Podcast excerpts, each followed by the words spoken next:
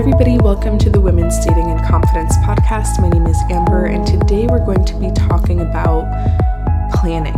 Before we get into that, I want to share with you my free guide called Copy and Paste Texts for when he's pulling away or acting flaky.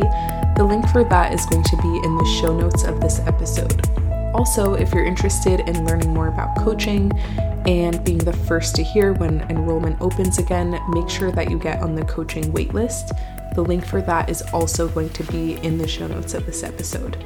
So, today's episode is inspired by a conversation that I had with a client, and really, it's a conversation I have with everybody everywhere all the time. It's probably going to sound very familiar to you because we've all been in this situation.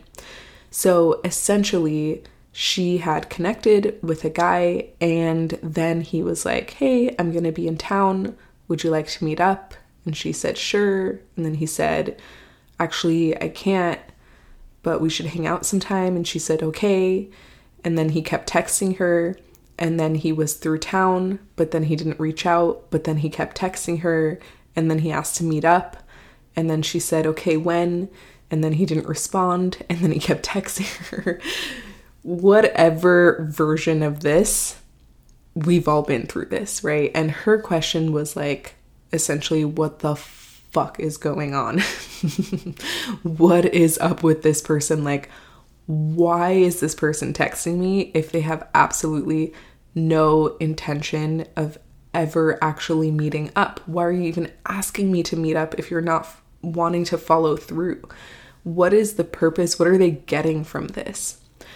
And what I want to share with you today is just a shift in the way that you think about planning. And I will answer that question of like, why do people do this? Just why, why, why? but first, I want to talk about planning because in the coaching program that I offer, one of the things that I teach my clients is the two basics of a connection. And the two basics are easy planning and easy communication. And maybe you've heard me talk about that on the podcast before. But essentially, what that means is you shouldn't have to think too hard about those. You shouldn't be pulling out your hair, going crazy, trying to decipher text messages or trying to grapple with this person to try and get plans on the books. Those are the two minimum things that we look for that we can then build off of. If either one of those is really difficult, that's just not a connection worth pursuing because they haven't really done what's necessary or they're just not really on the level that is necessary for creating any sort of connection, whether it's a casual connection or an actual intimate relationship. And so the problem is, and the shift that I want you to make is not thinking of planning as an emotional skill. So, when we have this issue with planning with somebody, we often think of it as a logistical issue. Like, planning is pulling up your calendar and choosing a time and then confirming that time and then confirming the day before. And we think of it as like an administrative task.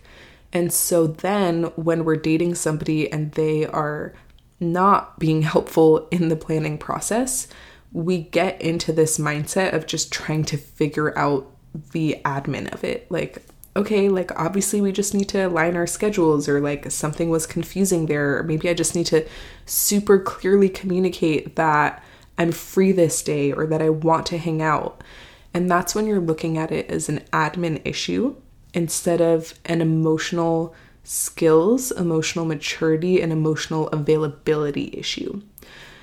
Emotional availability, part of what goes into that, a big part, is time availability. If you aren't easily able to see somebody at least once a week, if they are not able to give time to you, they are not emotionally available to you because the way that we share emotions is through the time that we spend with another person. So that's the first piece of it. And then, secondarily, creating plans with somebody is about emotional intelligence, emotional maturity with and towards you. So, when you think about making plans, you think about the other person's experience, the other person's availability, the connection that you want to share, what needs to happen in order for that connection to happen. You consider the other person and their emotions and what's going on in their life in addition to yours. You plan ahead, and those are all emotional skills. It's not an administrative skill.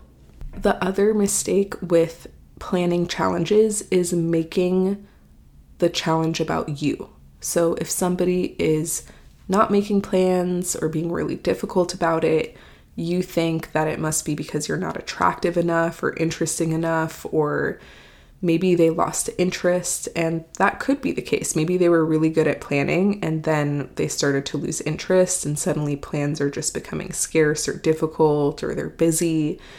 But even at that point, them letting you know that they're not interested in that way would still be a reflection of their current level of emotional maturity, emotional availability, and emotional intelligence. Because if you think of a very high level of those qualities, they would probably just tell you that instead of doing a slow fade or a ghost or, you know, just becoming kind of difficult about things.